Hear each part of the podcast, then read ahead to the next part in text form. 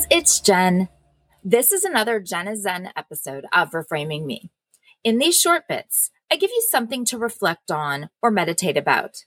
Today, I'd like you to think about this. What could you make peace with to make your life happier? I heard one of my favorite instructors recently say that as adults, we're forced to make peace with things like that water tastes good and that we need to do laundry. And it's so true. I mean, I love water. I drink tons of water. Does water really taste good? No, water doesn't taste good. Some waters are definitely better than others. And I can say this is good water, but let's be honest, good water is a really relative term. Yes, it's better than filling a glass from the tap 100%. But does it actually taste good? Or have you just made peace with the concept that water tastes good? We fight it, right? Juices, lemonades, sodas, sweet tea, it all tastes good. We fight it for years. They're made to taste good. But as we get to be adults, we realize we need to drink water. And once we can just make peace with that and accept that water tastes good, or at least convince ourselves that water tastes good, we can move on with our lives happily and peacefully. And laundry. I mention on a pretty regular basis the thorn in my side that is laundry, the endless cycle of loads. At every given moment, there is clean laundry to be folded, loads in both the washer and the dryer, dirty laundry to be washed, and chances are dirty laundry on the floor that hasn't even made it into the laundry baskets yet. Do you remember back before kids when you had a clean laundry day? Like everything was clean. You had just finished up all the laundry and everything was clean. You felt so in control. Like you really had your shit together because you could literally pick any item to wear and you could wear it. It was all clean. It made you feel so accomplished. And then you had kids. And now you try you really do. We try to pick up and get any straggling socks or towels. We gather up the last outfits that have been dropped on the floor. We even put out the all call. Does anyone have anything that I need to wash? I do it every damn week. And I think I really truly believe that I will somehow have that one moment, that single second that everything will be clean and dry and folded. And for just that second, the whole world will be right.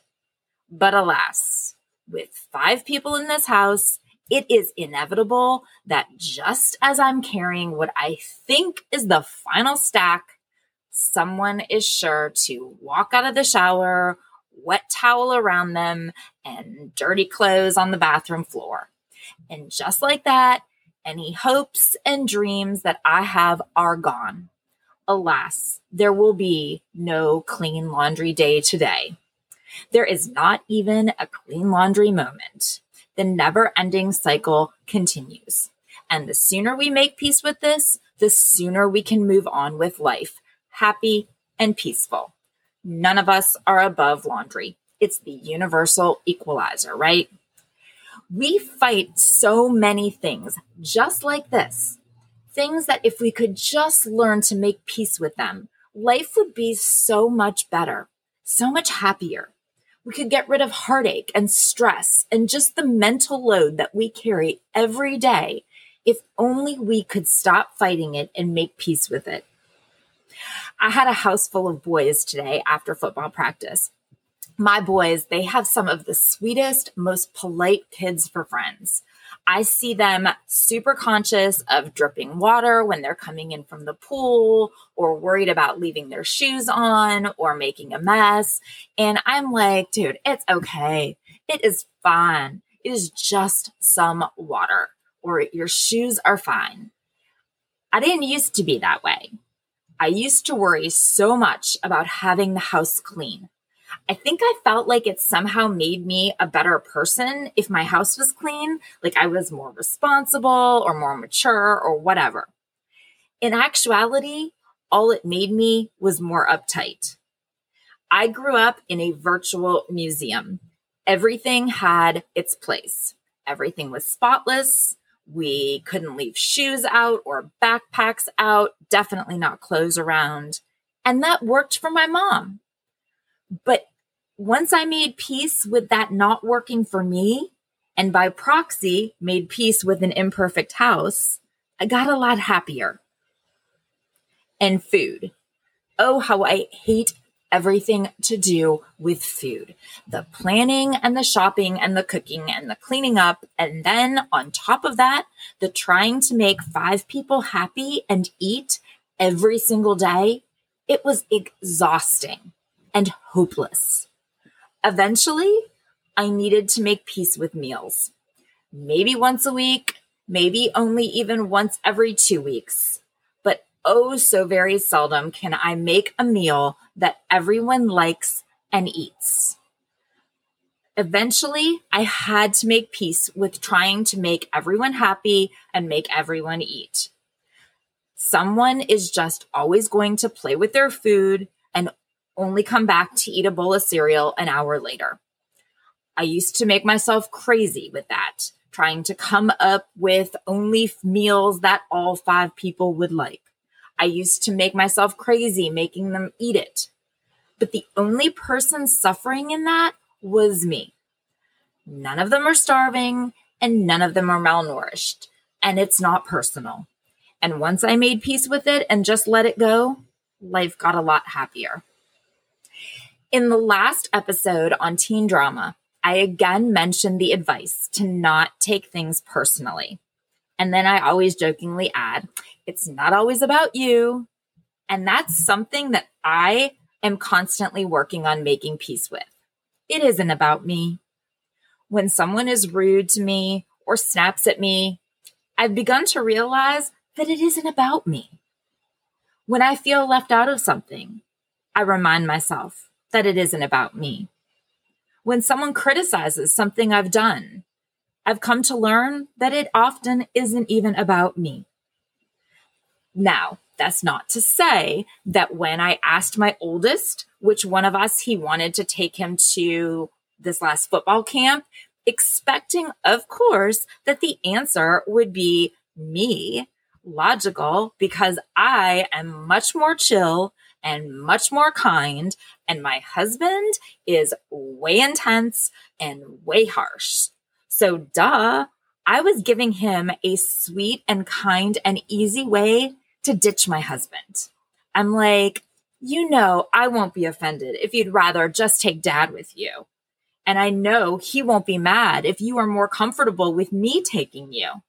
Putting my husband in the place that, of course, he then had to add, no, I won't be upset. So imagine my surprise when he chose my husband over me, over me the logical choice because I am nice and supportive and positive, and he's all, that was the worst performance of your career. No, seriously. One basketball game when my middle child was no lie, like nine or 10 years old. And it was Halo Hoops for fuck's sake. Halo Hoops. And after the game, he was so disappointed in how Kane played. He went up to him and he's like, that was the worst performance of your career. Of his career? He's 10. Let's take it down a notch there, killer. So imagine my shock when he chose him to go and not me. Of course, my reaction was, ah, well, fine. Whatevs. I didn't even want to go to this stupid camp.